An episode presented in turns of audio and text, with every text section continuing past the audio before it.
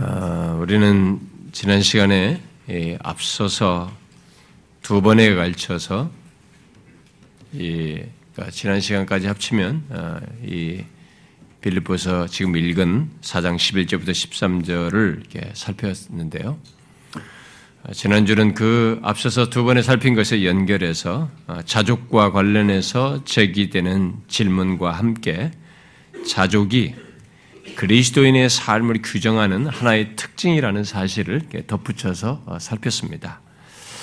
아, 그런데 안타깝게도 어, 오늘날 교회 안에 통용되는 신앙 의식과 아, 논리는 어, 이 그리스도인의 고유하고 특별한 삶의 경험인 자족보다는 내가 기도하여 기도한 것을 얻는 것, 오직 문제가 해결되고 내가 원하는 것을 얻는 것 그 한 가지만을 기대하고 바라는 것이 우리들에게 만연해 있다라고 말을 했습니다. 분명 내게 능력 주시는 자 안에서 풍부뿐만 아니라 어떤 문제가 해결되는 것뿐만 아니라 비천에 처할 줄도 아는 것이 그리스도인의 삶에 있는 삶 속에 있는데 그리고 그 가운데서 자족하는 것이 그리스도인의 삶의 비밀로서 있는 것인데 그것은 상대적으로 덜 강조되고 알지 못하는 듯이 살아가는 그런 신자들이 제법 있다는 것입니다. 결국 그리스도인의 이 자족하는 삶 속에는 내게 능력 주시는 자 안에서 풍부뿐만 아니라 비천에 처할 줄도 아는 것, 곧 내가 원하는 대로 형편이 바뀌지 않고 힘든 조건에 있는 것을 주님과의 관계 속에서 믿음으로 받아들인 것이 있다는 사실을 통해서 지난 시간에 그 부분을 좀 강조해서 말했습니다. 아, 예수를 믿는 우리의 삶에는 어렵고 힘든 상황과 문제에서 하나님께 구하여 무조건 그 상황과 문제가 해결되고 개선되는 것만 있지 않고 곧 당연히 그런 것들이 주님 안에서 있습니다. 구하여서 주님 주시는 것이 있지만 그것만 있지 않고 그 형편과 문제가 있는 삶 속에서 내게 능력 주신 자 안에서 믿음으로 풀리지 않고 해결되지 않은 그 현실을 그 형편을 받아들인 것 또한 있다는 것입니다. 그리하여 형편이 여전히 좋지 않고 개선되지 않았는데도 이 세상 사람들에게 없는 자족하는 것, 결국 주님만으로 만족하는 삶을 예수 믿는 우리들이 갖는다라고 어, 말을 했습니다. 물론 그런 삶의 비밀은 우리 자신의 능력과 의지적으로 갖는 것이 아니고 어떤 형편에서든지 자족할 수 있도록 우리에게 능력 주시는 분이 계시기 때문에 13절에서 말은 그 사실이 있기 때문이다 라고 말을 했습니다. 그러니까 설사 비천에 처하고 약하고 힘든 형편에 있어도 오히려 그때 그리스도의 능력이 나타나기 때문에 이런 일이 가능하다라고 했습니다. 바로 그런 사실 때문에 예수 믿는 우리는 누가 보아도 자족이나 어떤 기쁨이나 뭐 영혼의 안식, 평안, 뭐 이런 것들을 말할 수 없을 것 같은데 그런 조건, 정말 궁핍과 비천한 형편, 질병과 답답, 답답한 상황과 아, 문제들 속에서도 내게 능력 주시는 주님 안에서 오히려 자족과 기쁨과 영혼의 안식과 평안을 경험하는 일이 있다는 것이죠. 이게 신자들에게 있는 특별한 것입니다. 아, 그게 이제 우리가 지난주에 얘기를 했던 것인데요. 그런데 제가 오늘 다시 이 본문을 또다시 읽었습니다. 아, 그 말은 본문을 통해서 우리가 살필 또 다른 내용이 있다는 것이 되겠죠. 아, 그것을 이 시간에 좀 더 연결해서 살피려고 하는데요. 아, 우리 그리스도인의 삶의 중요한 비밀을 말하는 우리 모두에게 유명한 말씀이면서 우리 그리스도인의 삶의 비밀을 말하는 이 본문 말씀. 우리 모두가 항상 기억하며 살아야 할 이 말씀이고 또 예수 믿는 자만이 갖고 경험하는 이 자족과 관련해서 말하는 이 말씀에서 저는 한 가지를 더 덧붙여서 살피려고 합니다. 아, 원래 제 계획에는 없던 것이었습니다만은 아, 지난주 말씀을 듣고 어, 누가 제게 물은 것을 통해서 우리 모두가 본문과 연결해서 명확히 해야 할 내용이라고 여겨져서 어, 좀 덧붙여서 살피려고 합니다. 그것은 어, 우리의 모든 형편을 어, 주장하시며 허락하시는 하나님의 주권 아래서 자족하는 것과 그 가운데서 우리가 갖는 책임, 곧 우리가 취할 반응과 태도에 대한 문제입니다. 성경은 그 문제에 대해서 어디서든 균형 있게 말합니다. 우리가 자족을 말하면서 그걸 믿음으로 받아들여야 하는 그런 조건도 있다. 그런 하나님의 주권도 있다는 것은 주권에 대한 인정 속에서 받아들인 것도 있다라고 얘기를 했는데 그 가운데서 우리가 그러면 어떻게 해야 되냐. 그런 주권을 받아들일 때 그럼 우리가 취할 반응은 무엇이냐.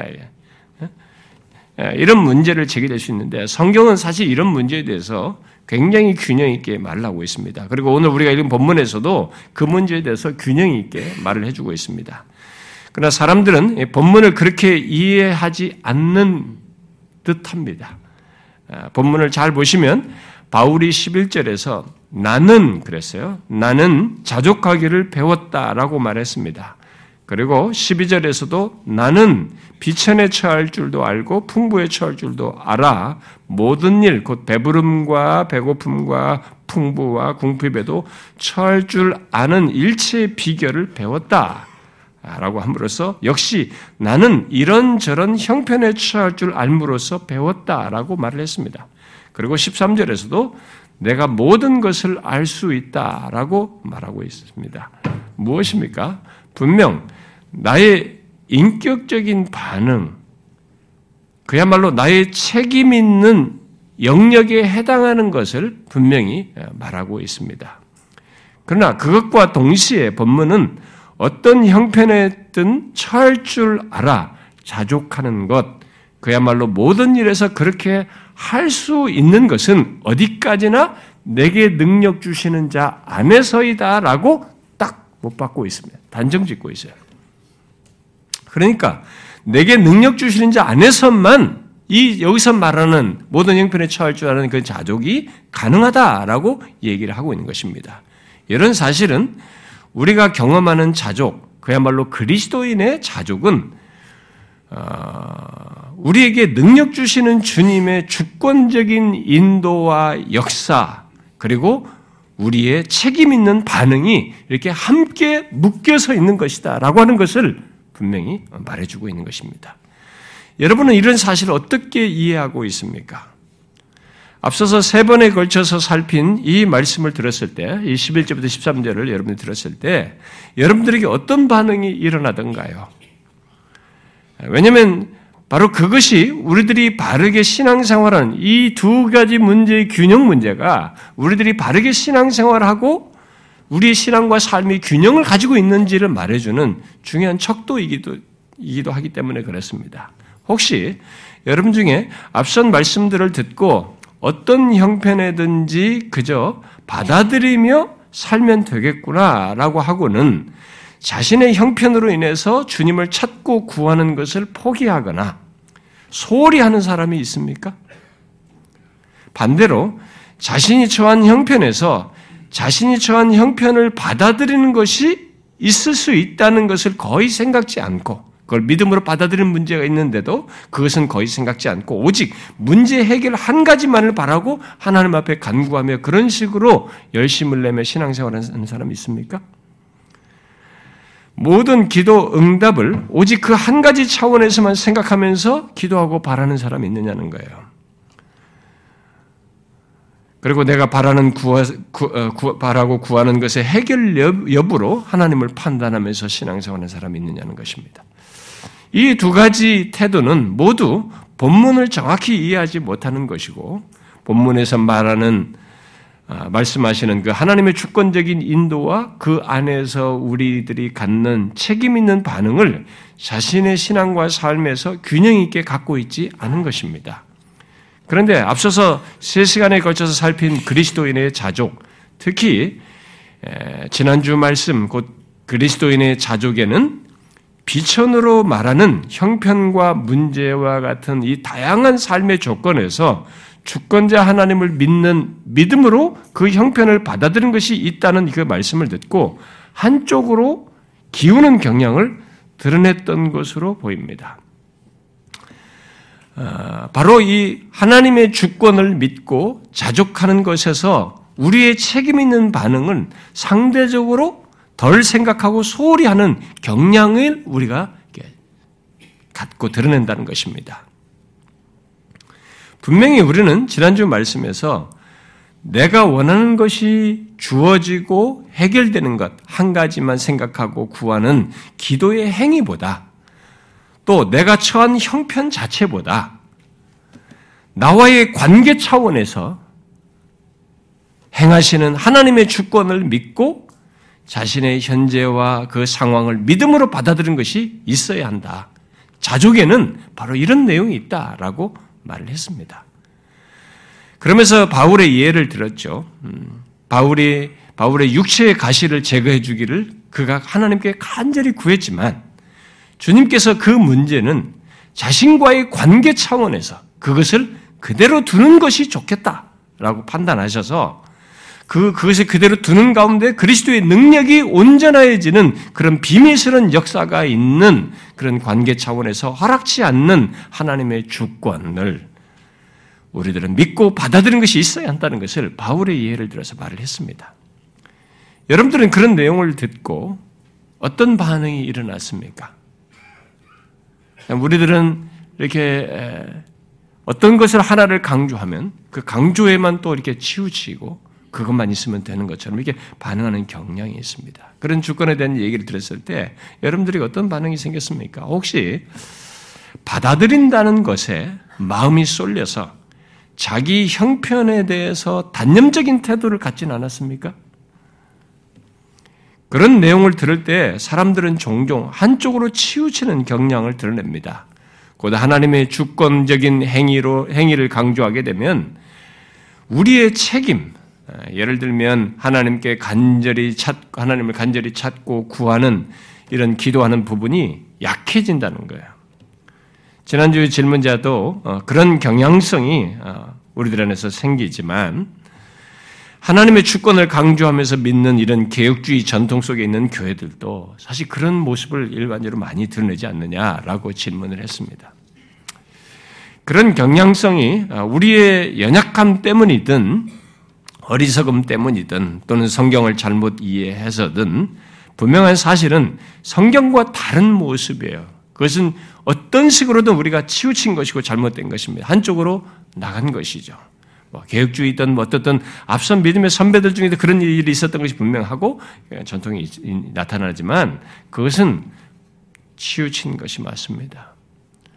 그 말은 달리 말하면 이 부분에 있어서 우리의 이해와 실천에서 균형을 갖는 것이 의외로 쉽지 않다는 말이기도 한 것입니다. 많은 사람들이 우리가 경험적으로지만 앞선 사람도 그랬듯이 이 부분에서 의외로 많은 사람들이 균형 갖는 걸 어려워합니다. 여러분 기억하십니까? 제가 언젠가 어, 뭐한 두세 차례 한 것 같은데요. 성경에 게시된 진리들 가운데 우리들이 이성적으로 수용하는데 어려움을 겪는 것들이 몇 가지가 있다라고 제가 얘기한 적이 있습니다. 한 네 가지 정도 있다라고 얘기를 했었는데요. 기억하시나요? 아, 그첫 번째로 제가 얘기했던 것은 성부, 성자, 성령, 삼위 하나님이 계신데 그 삼위 하나님을 분명히 구별되잖아요. 성부 하나님, 우리 성자 하나님, 성자님. 삼위가 계신데 그 삼위 하나님을 한 분이시다라고 기술한다는 겁니다. 한 분이시다고 말하는 것.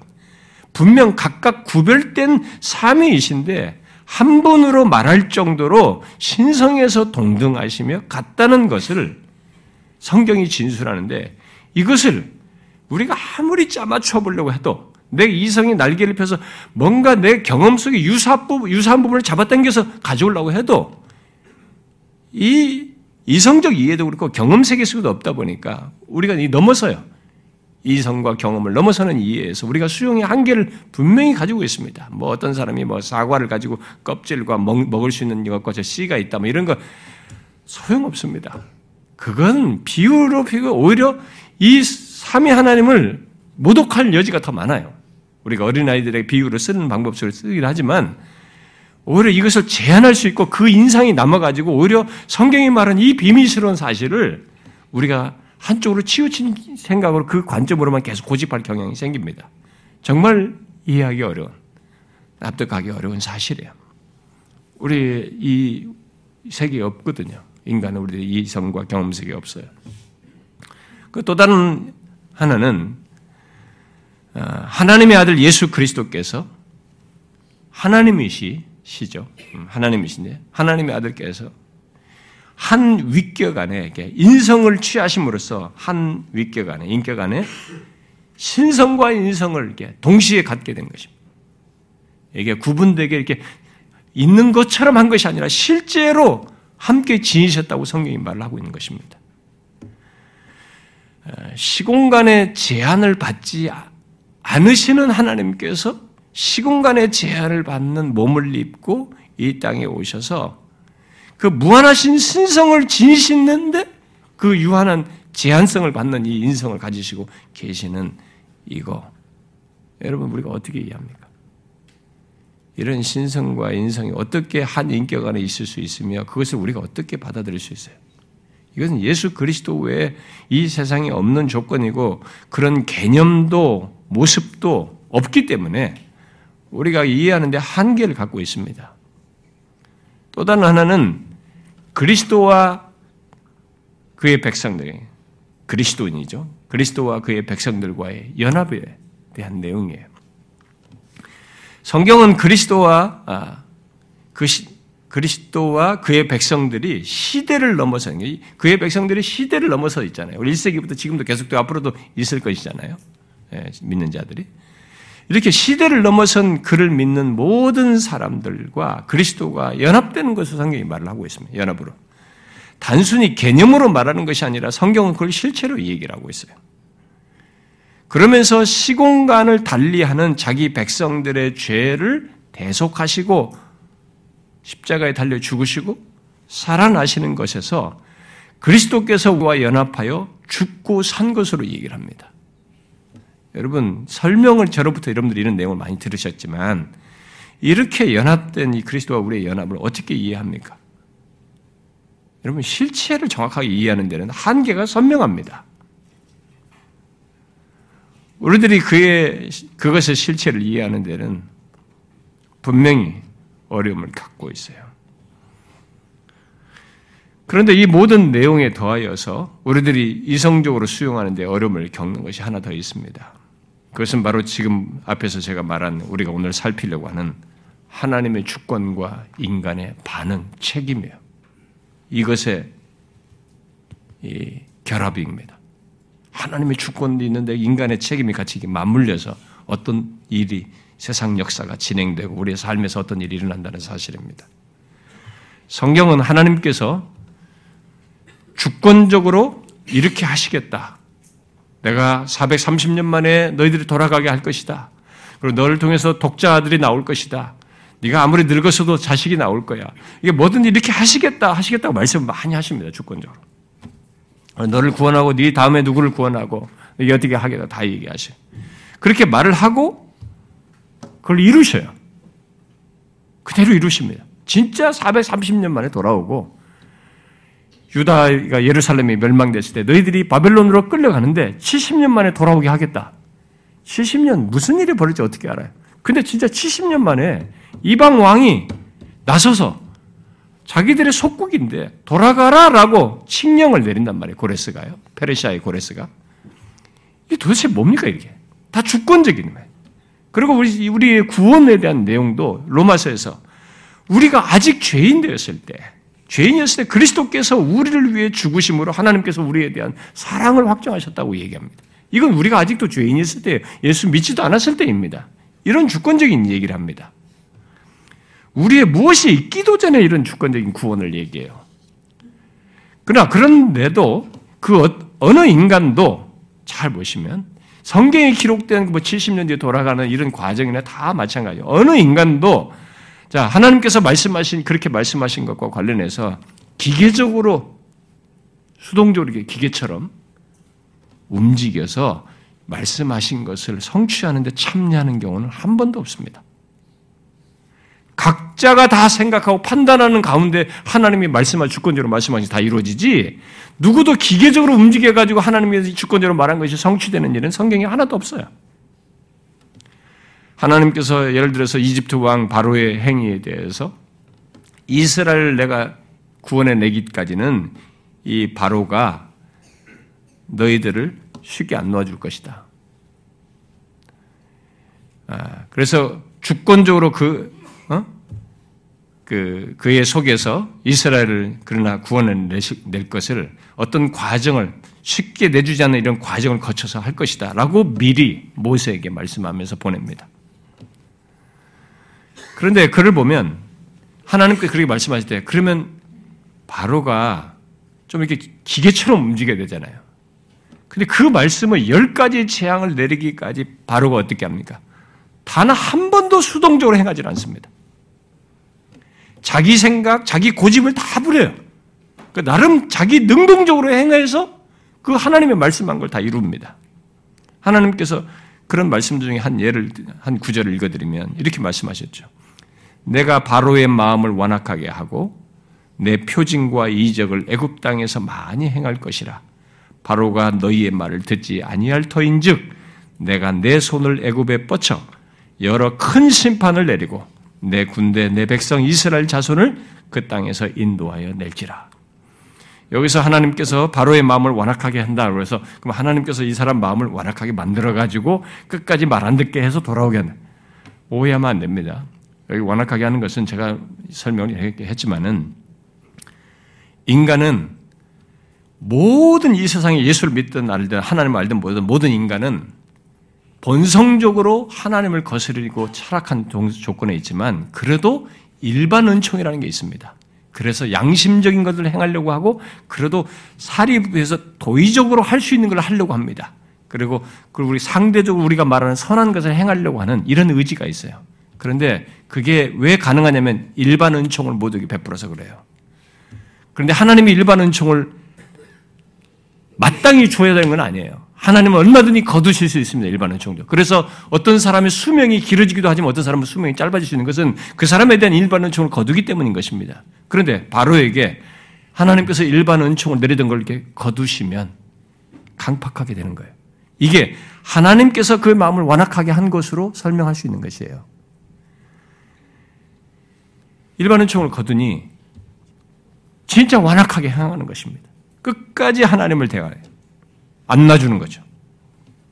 정말로 바울은 아니 바로는 그 말씀대로 열 가지 열 가지 재앙이 내리기까지 자기 장자 아들이 죽을 때까지 뭐 중간 중간에 약간의 막 손해를 보니까 갈등도 하고 주저하고 이러지만은 자기 생각, 자기 고집을 부리면서 거절하다가 결국은 하나님께서 주권적으로 말씀하신 뜻을 이룹니다. 여러분 너무 신비스럽지 않습니까? 하나님의 주권과 인간의 이 반응 책임이 이렇게 아우러져 가지고 그대로 다 이루어지는 것이 하나님의 주권적인 뜻이 인간의 책임 있는 이 선택과 행동 속에서 그대로 다 이루어지는데 우리가 여기서 가만히 설명을 하지만 이게 도대체 어떻게 가능해? 나도 인격체고, 나도 내가 판단하고 내 생각 다 하는데 어떻게 해서 하나님 말씀대로 이루어지는 거야? 너무 신비로운 게 있습니다. 파고 들어가고 생각을 하다 보면 어느 부분에서 딱 맡겨요.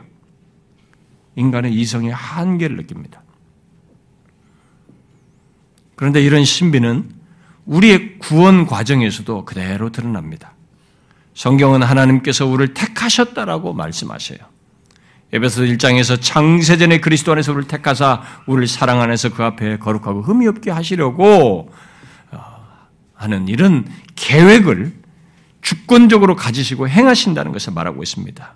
또 로마서 8장에서도 하나님이 미리 아신 자들을 또한 그 아들의 형상을 본받게 하기 위하여 미리 정하셨으니 또 미리 정하신 그들을 또한 부르시고 부르신 그들을 또한 의롭다 하시고 의롭다 하신 그들을 또한 영화롭게 하셨다라고 말하고 있습니다.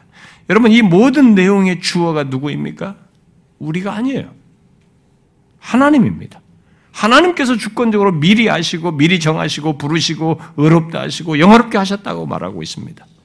영화롭게 되는 궁극적인 미래 문제까지도 아직 남아있는데도 불구하고 확 확정적으로 그렇게 주권적으로 말을 합니다. 내가 거기까지 가지 않고 어떤 것을 행하지 않았는데도 하나님께서는 그렇게 주권적으로 확정하여서 우리에게 말씀하셔요. 그러면 우리는 할 일이 없는 것 아니에요? 그렇게 하시겠다고 했는데 영화롭게도 하시겠다고 했는데 우리는 할 일이 없는 거 아닙니까? 그런데 성경은 그렇게 구원 얻는 자들과 관련해서 할 일 없는 것을 말하지 않고 주 예수를 믿어라. 그리하면 구원을 얻으리라. 이렇게 말합니다. 또 사도행전 17장에서 하나님께서 이제는 어디든지 사람을 명하사 회개하라 하셨다고 바울이 말합니다. 회개하라는 거죠. 회개해야 되는 거. 구원을 얻려면 회개하는 것이 또 있어야 된다는 거예요. 그리고 실제로 사람들이 예수를 믿어 구원을 얻는 과정을 보면 하나님께서 누구를 택하셨고 구원하셨는지 우리가 알지를 못해요. 어떤 사람은 이 말을 듣고 예수를 믿으라는 말을 듣고 진짜 회개를 하는 사람이 있어요. 어떤 사람은 안 합니다. 아무리 진짜 세상적으로는 참 도덕적으로 괜찮고 이게 성격도 무난한 사람들. 이 사람들이 더 어려워요, 오히려. 진짜로. 근데 거칠고 막 처음에 투박하고 공격적인 사람이 의외로 또 빨리 깨져서 오는 이런 경험이 있습니다. 그러니까 우리가 알지 못하는 그런 일이 일어나요. 그래서 실제로 예수 믿어 구원 얻게 된 사람들 중에 그 누구도 하나님께서 구원하기로 하셨다는 사실을 따라서 기계적으로 예수 믿는 사람은 하나도 우리가 볼 수가 없습니다. 그렇게 해서 예수 믿는 사람, 여러분들 중에 기계처럼 움직여서 여기 예수 믿으러 온 사람이 있어요? 있습니까? 그런 사람 우리 중에 아무도 없잖아요. 우리가 예수 믿기 전에 얼마나 입이 거칠었습니까? 내가 왜 예수 믿냐 말이지. 얼마나 우리가 바둥됐습니까? 예수 진실로 믿으라는 말만 들으면 짜증이 엄청났지 않습니까? 어떤 사람이 억지로 교회에 나오는 경우는 있을 수 있습니다. 교회당에. 그러나 그렇다고 그가 예수를 믿어서 구원 얻는 것도 아니고 그 와중에 그가 택하신 것을 그, 그, 그, 그런 모든 행동 속에서 행하는 걸 보게 되면은 이 사람이 정말 뭐, 뭐 싫은 감정, 뭐 수동적인 태도 그대로 드러내는 거 이것 봐서는 우리가 잘 몰라요. 진짜. 다 그런 과정을 겪잖아요. 기계적으로 이렇게 착착착 움직여서 예수 믿는 사람은 아무도 없습니다. 모두 책임 있는 반응을 드러내는 것이죠. 예수 믿는 과정에서 하나님의 말씀을 듣고 그것을 우습게 여기든지 무관심하게 행하든지 아니면 처음에는 그랬어도 이제 수용하든지 모두 책임 있는 반응과 태도, 행동을 뭐 긍정적으로든 부정적으로든 하는 것이 우리예요. 예수를 믿게 된 사람은 그 사람 그대로 그걸 거절하고 믿지 않는 사람은 그 사람 그대로 모두 책임 있는 반응을 다 한다는 것입니다. 사도행전에는 예수 그리스도를 믿어 구원 얻도록 전하는 말씀에 책임 있는 반응을 보인 사례들이 다양하게 기록되어 있습니다. 예를 들어서 에디오피아 네시 같은 사람은 성경의 한 내용 뜻인 이사야서 말씀인데 이 내용 뜻이 무엇인지를 알고 싶어 하다가 그 말씀을 설명해 줄 것, 해주는 것을 듣고자 하는 노력, 열심을 하는 가운데 하나님께서 보낸 빌립을 만나고 거기서 그 설명 듣고 예수를 믿고 세례받습니다. 그런 반응을 하죠. 책임 있는 반응을 하는 겁니다. 고넬료도 아직 복음을 듣지 못했지만 하나님을 믿고자 하다가 베드로를 통해서 복음을 듣고 반응합니다. 그 배경에 베드로를 보내시는 하나님의 주권적인 행동이 있지만은 고넬료는 그것도 모르고 하나님을 믿고자 한 것입니다. 심지어 예수를 믿는 사람을 잡아들이겠다고 담에색으로 가던 사울을 주님께서 빛 가운데 나타나셔서 눈이 멀게 할 정도의 일을 행하셨을 때에도 그가 기계적으로 예수를 아 그러면 나 기계 예수 믿어야지 나를 택하셨나 보다 이 움직인 것이 아닙니다. 인격적인 반응, 책임 있는 자신의 반응과 태도와 행동 속에서 예수를 믿는 걸 볼 수 있어요. 그는 하늘로부터 빛이 그를 둘러 비치는 그 갑작스런 일이 갑작스런 일에 딱 부복을 하죠. 땅에 엎드려서 자신의 이름을 부르며 네가 어찌하여 나를 핍박하느냐는 소리를 들었을 때 주여 누구시니까? 라고 물었어요. 그리고 그는 그때 주님의 말씀을 듣고 눈먼 채로 사람에게 이끌려서 담메색으로 끌려갔습니다. 그리고 사흘 동안을 눈먼 채로 먹지도 마시지도 않았습니다. 왜 안 먹습니까? 객기 부리는 겁니까? 아니에요. 자신 안에 인격적인 반응이 있는 겁니다. 지금까지 적대적인 자기에게 나타난 이 예수를 어떻게 내가 받아들인, 부인할 수 없는 이 사실을 받아들이는 과정 속에서 자신 안에서의 이런 경험들이 다 같이 인격적인 반응이 있는 거죠. 기계적으로 믿질 않았습니다. 그가 결론적으로 예수 믿는 대로 확고하게 전환된 것은 그렇게 예수를 만나서도 주님이 보낸 아나니아를로부터 설명을 다 듣고 안수를 받는 이런 과정 속에서 성령이 그에게 임하는 이런 모든 과정 속에서 일어났습니다. 그러고 나서 음식 먹었어요. 우리는 특별한 체험이 있다고 해서 기계적으로 예수 그리스도를 믿는 것이라고 생각하면 안 됩니다. 그렇지 않아요. 그러나 어떤 사람들은 예수 그리스도를 믿어 구원을 얻으라는 이 말씀을 듣고 조롱하기도 하고 적대하기도 했습니다. 우리 사도행전을 보게 되면 그래서 사도행전 17장 같은 걸 보게 되면 아테네에서 어떤 사람들이 바울의 증거를 듣고 조롱 조롱도 하고라고 기록하고 있어요. 그런데 어떤 사람들은 똑같은 말을 듣는데 그의 말을 다시 듣고자 했다라고 그랬어요. 이런 책임 있는 반응이 있는 거죠. 그리고 그 듣고자 했던 사람 중 몇 사람은 바울을 가까이 하고자 하는 가운데서 결국 믿었다고 기록하고 있습니다. 여러분, 누구는 조, 조롱하고, 누구는 더 듣고자 해서 믿는 거, 이게 다 무엇입니까? 인간의 책임 있는 반응과 행동 아닙니까? 분명 앞에 인용한 대로 하나님께서 구원에 대해서 자신이 택하시고 부르시고 의롭다 하셨다고 했는데 그 과정을 보면 사람의 책임 있는 반응이 있습니다. 또 유대 총독 벨릭스와 그의 아내도 의지를 발휘해서 바울을 불러가지고 야 그리스도 예수의 믿는 도를 좀 우리에게 말해다오 그런 거죠. 바울이 예수 그리스도의 도를 좀 자기들 듣고 싶었습니다. 이 사람이 하도 그런 것을 문제니까 그게 뭔지 듣고 싶었습니다. 들, 들었지만 어떻겠습니까? 안 믿었습니다. 무엇입니까? 그의 책임 있는 생각과 태도로서 그렇게 반응한 것입니다. 이렇게 성경은 우리의 구원에 대해서 주권적임을 말하면서도 그 구원을 기계적으로 이루지 않고 우리의 책임 있는 반응 속에서 갖게 한다는 것을 생생하게 그야말로 우리의 현실적인 모습과 경험적인 내용으로 진술하고 있습니다.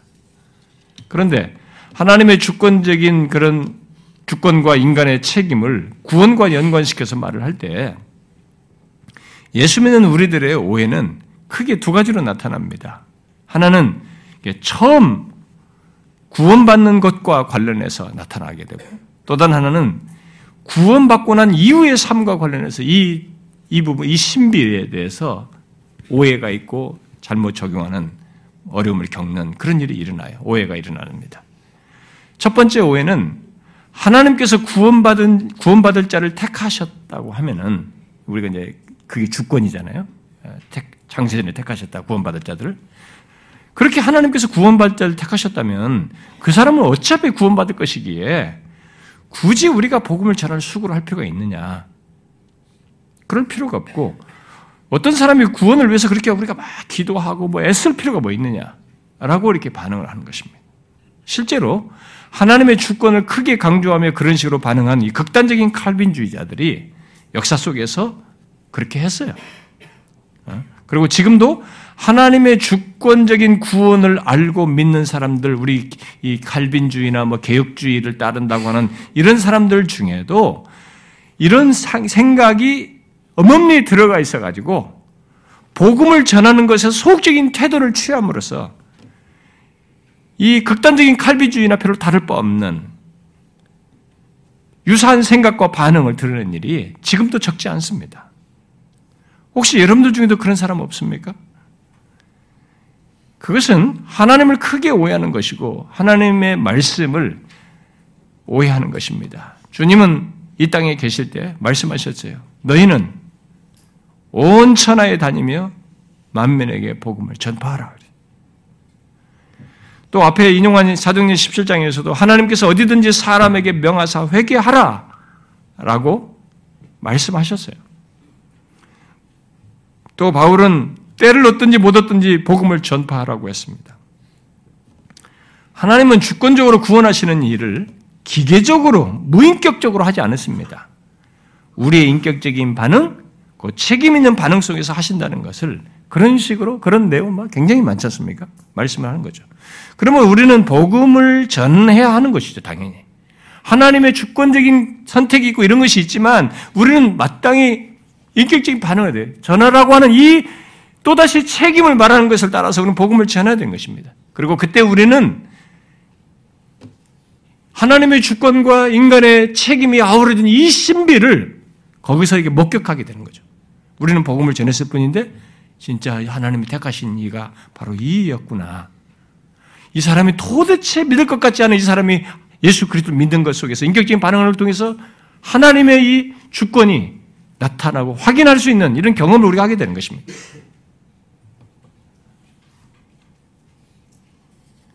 하나님의 주권과 인간의 책임의 신비는 우리가 그렇게 후발적으로 확인해요, 거의.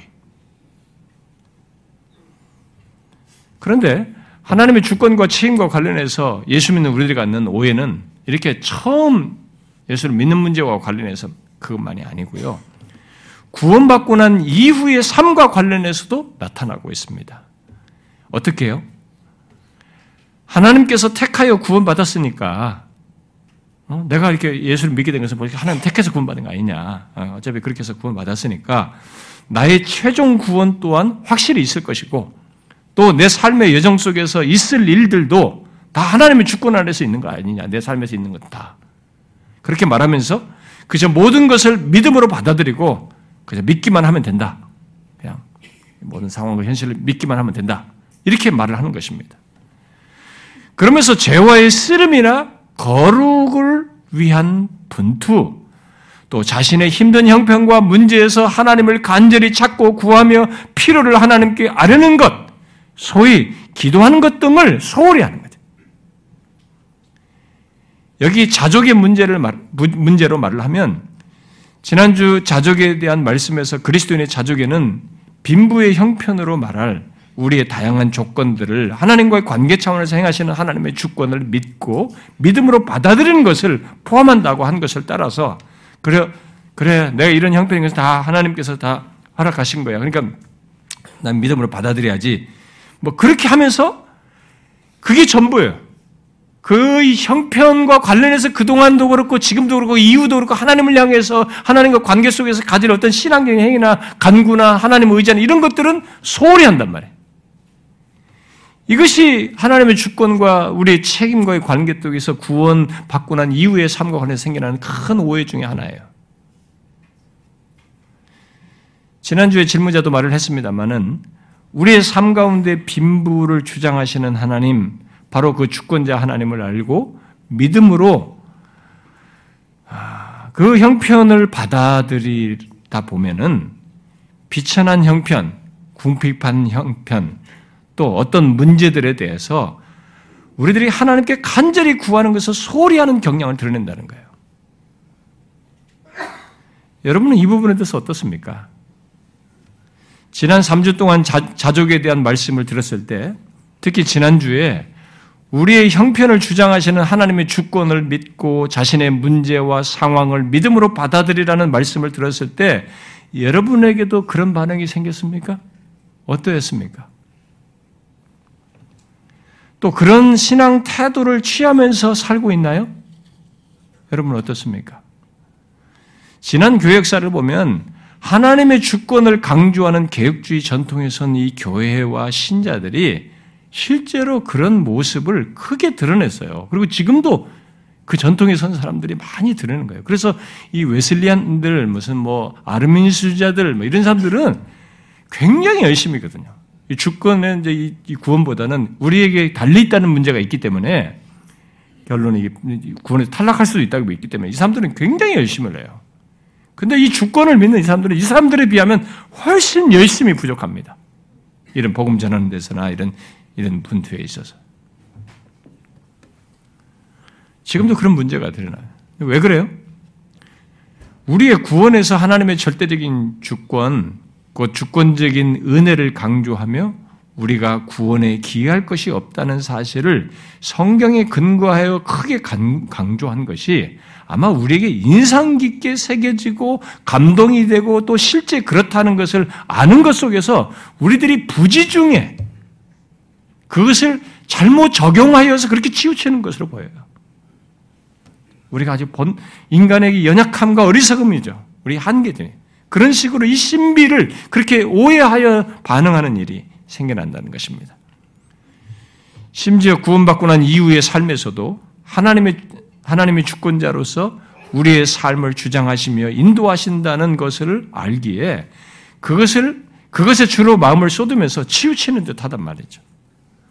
그러나 그런 이해 속에서 나타나는 반응은 어떤 이유로 말하든 또 우리의 연약함으로 말하든 우리 무지로 말하든 성경과 다른 신앙과 삶이에요. 그러니까 결과적으로 그렇다면 그 사람은 일단 성경과 다른 신앙과 삶을 갖고 있다고 생각을 하셔야 하는 겁니다.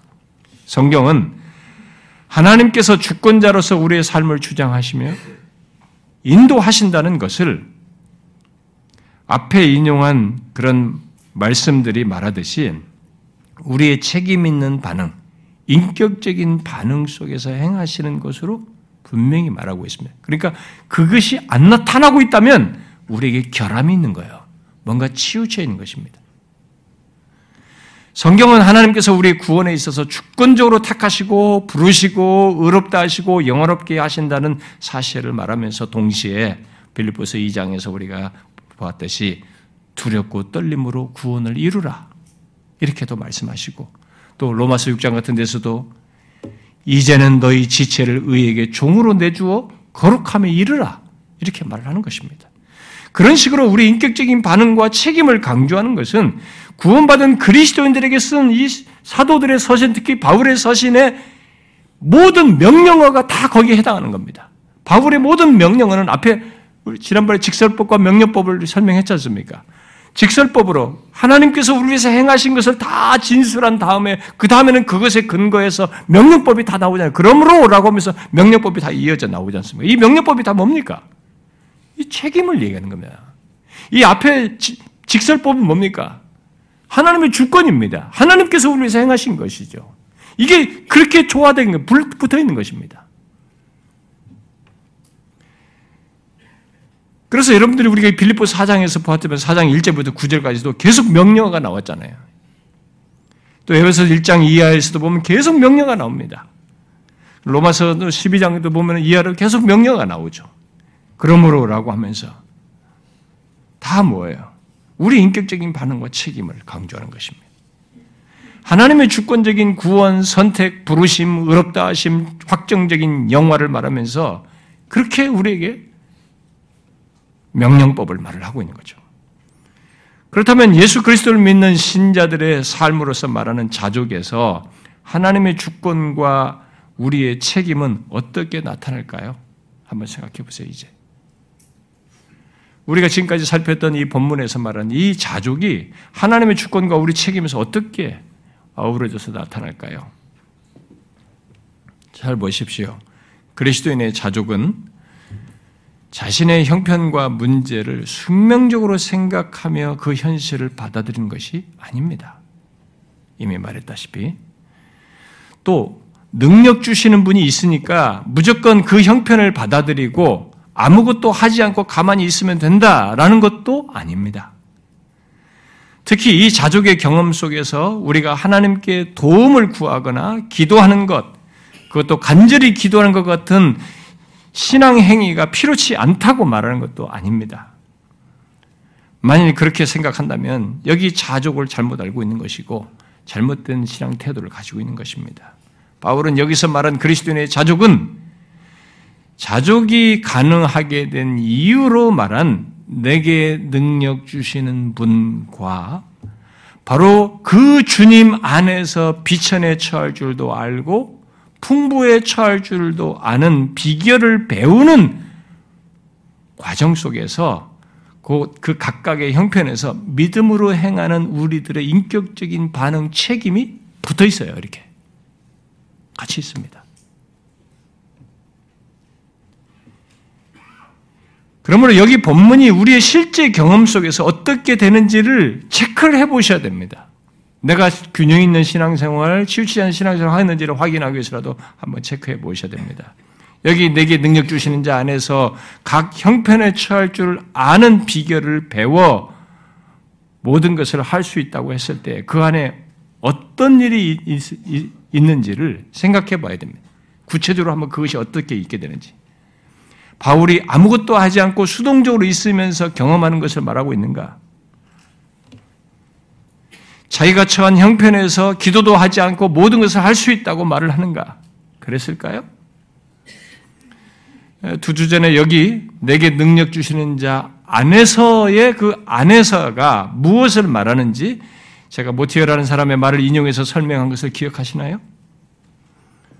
그는 여기 안에서는 바울이 날마다 그리스도와 살아있는 관계를 유지하고 그리스도께서 값주고 사신 유익들 안에서 살며 그분 안에 거했음을 말한다고 하며 예수 믿는 우리들도 그리스도께 피함으로 그분께 가까이 가고 그분 안에서 우리 자신을 덮고 그분 안에서 숨음으로 그분 안에서 위험을 보고 피난처를 찾음으로 그리스도 안에 있다라고 설명을 했습니다.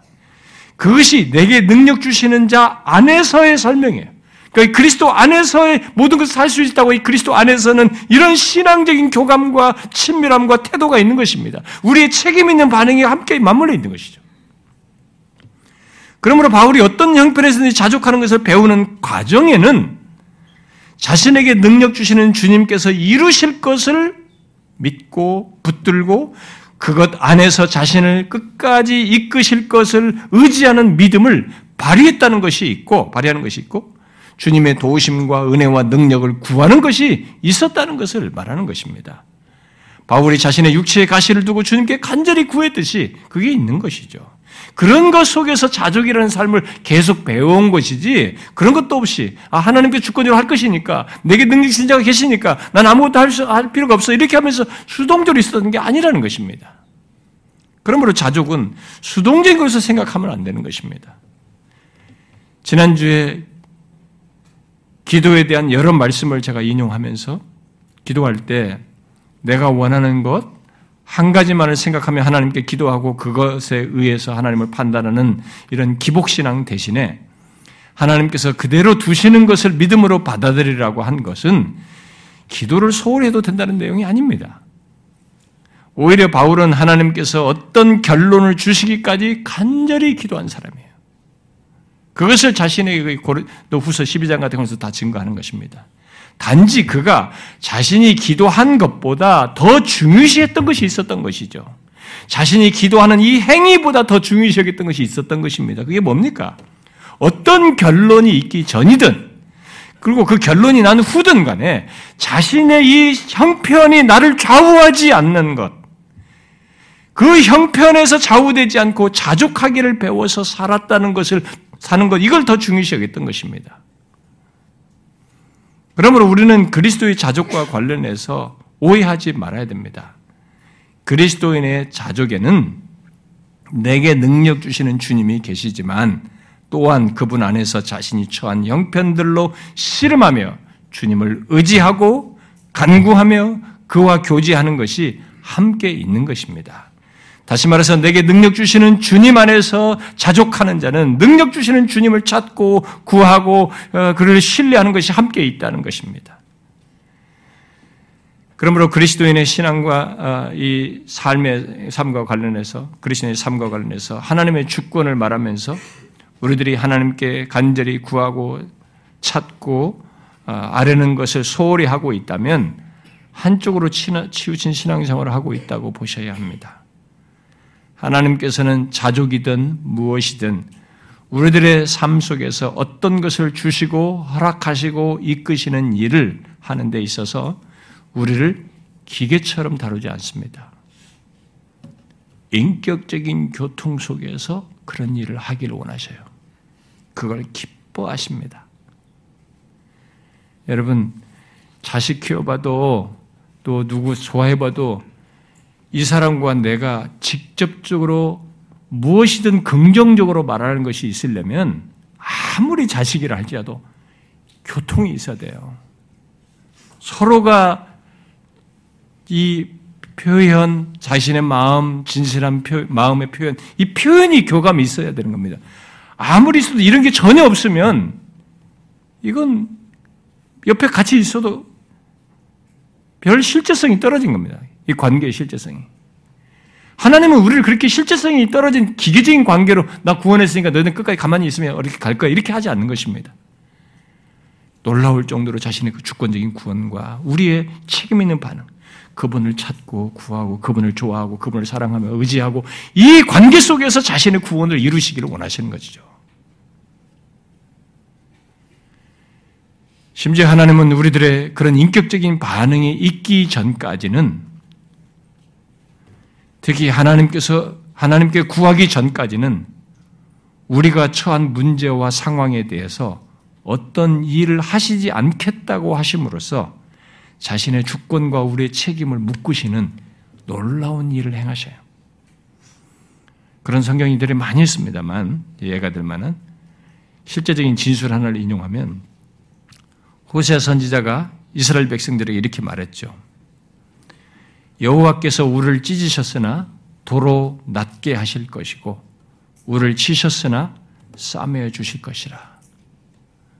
이게 이렇게 말을 했을 때 그런데 그렇게 호소하는 이유를 먼저 진술하죠. 하나님께서 우리의 책임 있는 반응, 곧 인격적인 반응을 기다리시기 때문에 때문이라고 하는 것을 그것의 이유로 얘기합니다. 이렇게 말했어요. 그들이 그 죄를 뉘우치고 내 얼굴을 구하기까지 내가 내 곳으로 돌아가리라. 그리고 그들이 여호와께서 우리를 찢으셨으나 하면서 이렇게 오기를 기다리신 거예요. 그때까지 내가 돌아가리라. 이것을 이전 이번에 계획 개정 말고 이전 성경 번역으로 말하면은 좀 더 뉘앙스가 와닿습니다. 내가 내 곳으로 돌아가서 저희가 그 죄를 뉘우치고 내 얼굴을 구하기까지 기다리리라. 너무 신비스러운 사실입니다만 하나님은 자신의 주권적인 뜻을 이렇게 우리와 인격적인 교통 속에서 행하시고 나타내시기로 묶으셨어요. 이 신비가 있는 겁니다. 이해가 어떤 부분에서 이해가 안 되는 아니 구원하시겠다면 다 다는 건데 다 하시는데 왜 그렇게 이렇게 하시나? 이해가 안 미치는 영역이 분명히 있습니다. 근데 하나님은 그렇게 묶으셨어요 처음부터. 성경에 있는 놀라운 신비 중에 하나예요. 우리는 이 사실을 알아야 됩니다. 그러므로 우리들이 비천한 형편이든 이런저런 문제든 뭐 질병이든 답답한 상황이든 자녀 문제든 그 무엇이든 우리는 아무것도 하지 않고 그 상황을 받아들임으로써 자족하는 것이 아니라 그 모든 형편에서 내게 능력 주시는 주님을 찾고 구해야 하는 것이에요. 의지하는 것입니다. 그분 안에서 안식을 얻고자 해야 되는 것이죠. 단지 주님이 어떤 답을 주시든지 그 모든 형편에서 주님으로 만족하고자 하는 가운데서 그렇게 해야 되는 것입니다.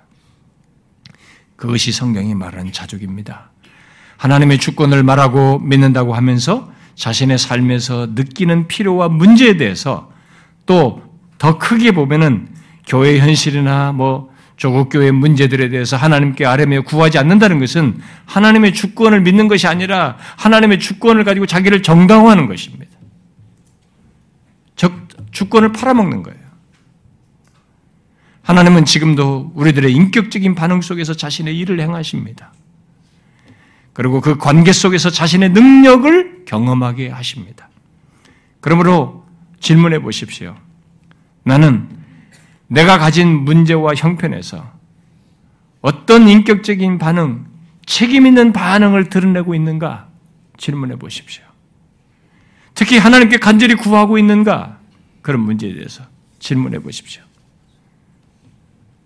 하나님은요, 그렇게 하지 않으면, 인격적인 반응을 하지 않고 있으면, 하도록 하시는 상황을 주어서라도 하셔서 자신의 뜻을 이루셔요. 내가 물러나서 찢으신, 찢으신 조건에서 물러나서 기다리는 거예요. 그 자기들이 그렇게 되고 나서 돌아올 것을 생각하시는 겁니다. 우리는 상황을 중시 여기지만 하나님은 우리 관계를 중요시 여겨요.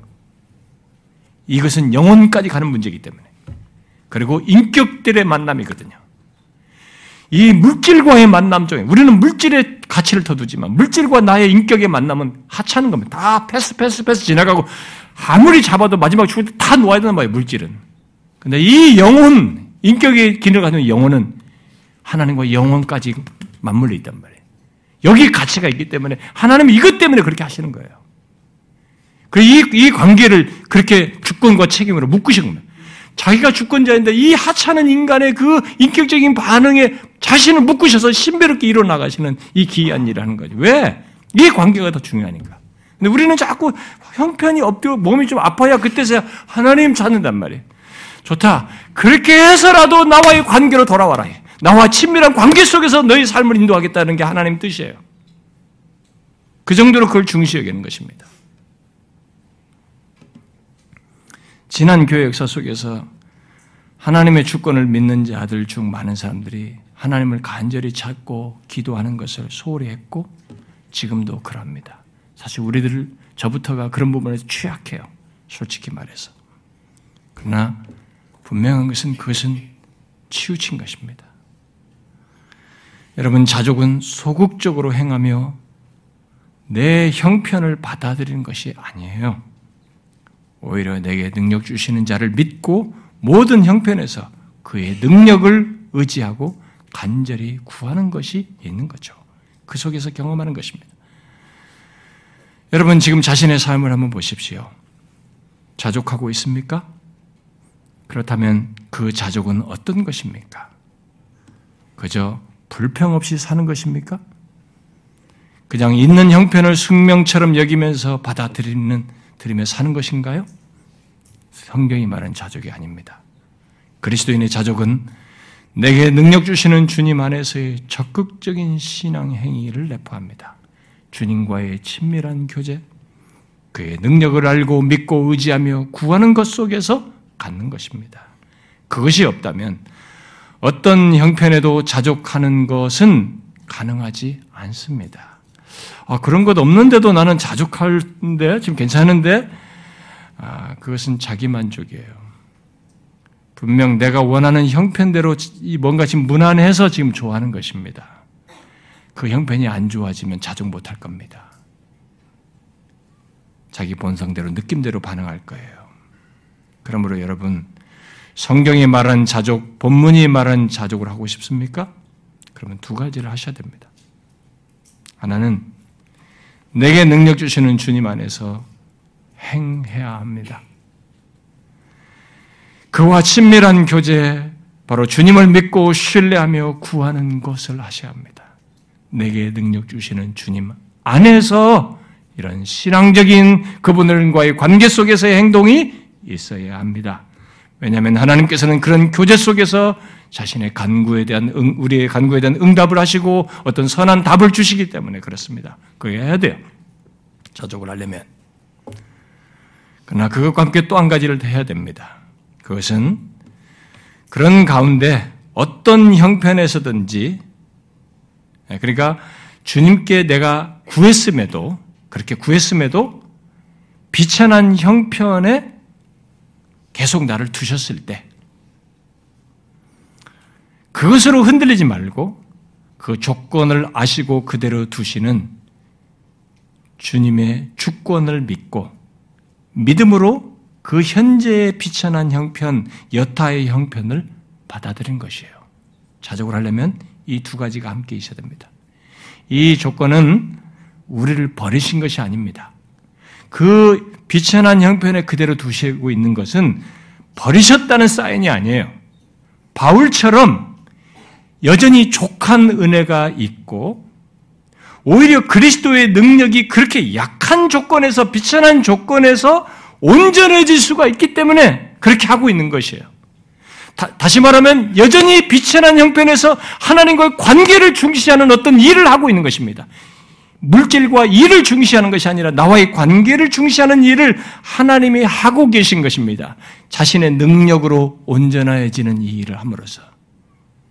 이런 비밀스러운 역사가 있다는 것을 알고 그걸 믿음으로 받아들여야 되는 것이죠. 여러분, 그리스도인의 자족은 이렇게 갖게 되는 것입니다. 이 두 가지를 잊지 마십시오. 저 여러분이 참 예수 믿는 우리에게 알게 하시고 경험하게 하신 이 비밀스럽고 놀라운 사실을 삶 속에서도 생생하게 맛볼 수 있길 바래요. 기도합시다.